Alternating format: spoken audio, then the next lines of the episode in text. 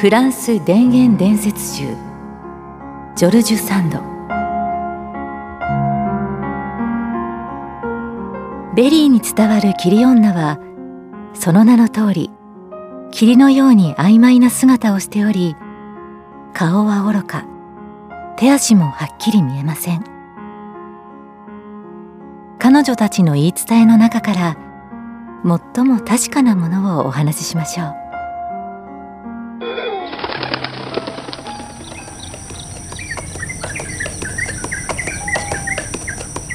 ベリーの紳士ジャン・ド・ラセルは寂しい森の中に立つお城に住んでいました。彼は信心深く正直で明るい性格だったので領民たちからも慕われていました。ある日ド・ラセルは小作人のリュノーに馬を引かせ市場まで牛を売りに行きました。そうしてその帰り道。いやあリュノあそこの木陰で少し休もうか。ええ旦那様。ちょっとった。お前のおかげでいい取引ができた。金貨で600ポンドだ。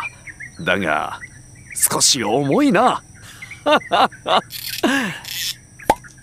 お前も一杯どうだい？いえいえ旦那様お気持ちだけで十分です。ド・ラセルはリュノーに気遣いをさせないよう手酌で酒を飲むとほろ酔い気分で再び馬に乗りました。そうして心地よい揺れに身を任せるうちつい眠ってしまいました。旦那様旦那様。お城に着きましたよ。おおありがとう。おや何かおかしいな。金はちゃんとカバンに。ななんだこれは。600ポンドの金貨が石ころになってしまった。そそんなはずは私は誓って何も。竜のお前を疑ってなどいないよ。うん。もしかしたらこの辺りに伝わる霧女の仕業かもしれないな。寝ている間森でいたずらをされたんだろう。おばあ様がよく言っていたよ。霧女に会ったら何もするな。彼女たちは我が一族の守り神だと。とんだ無駄骨になったがこのことは忘れよう。これからは馬の上で眠らないようにしないとな。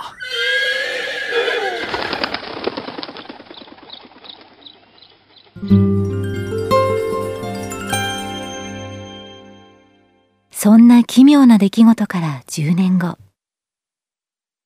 小作人のリュノーは少し前に亡くなりド・ラセル自身もそれなりに年を取りました。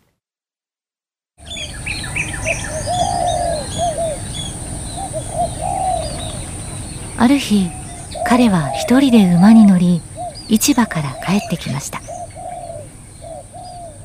やがて森にある沼のそばを通った時不思議な気配を感じました。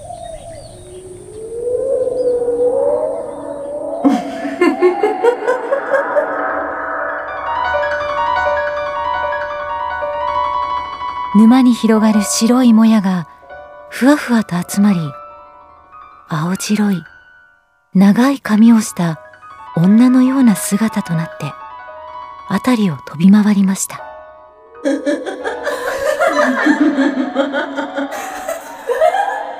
ここれはまさか霧女おお神様。霧女たちは裾と髪をなびかせド・ラセルにまとわりついてきました。彼はすっかり仰天し霧女に会ったら何もするなという祖母からの言いつけを忘れてしまいました。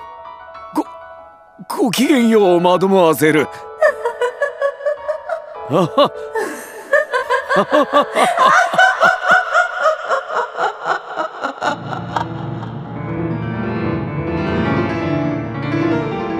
すると話しかけられたキリ女は背後から冷たい腕で彼にしがみつきました。馬もびっくりしてしまい沼地を駆け出しましたがキリ女は離れようとしません。ド・ラセルはゆっくり深呼吸をすると心配はいらない。私はこれまで人から非難されることも神様の御心に背く行いもしたことがない。どんな妖怪も恐れることはない。ド・ラセルは落ち着きを取り戻すとキリ女に優しく話しかけました。ご無礼をお許しくださいマドモアゼル。あなたたちの邪魔をするつもりはありませんでしたお声がけをしたのも我が一族を代表してご挨拶申し上げたかっただけなのです。もし私めにできることがありましたら何なりとお申し付けください。きっとその通りにいたします。ではミサを3回あげなさい。お前の家来。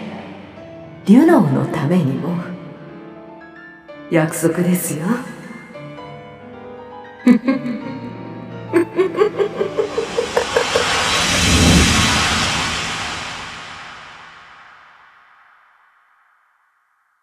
気がつくとキリ女たちの姿はどこにもありませんでした。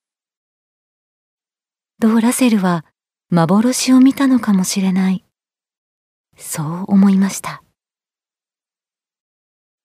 ですが後日キリ女たちに言われた通りミサを3回あげさせました。そうしてある時カバンを開けてみるとなんと600ポンドの金貨が入っていました。これはおおそうか。10年前の金貨を返してくれたのか。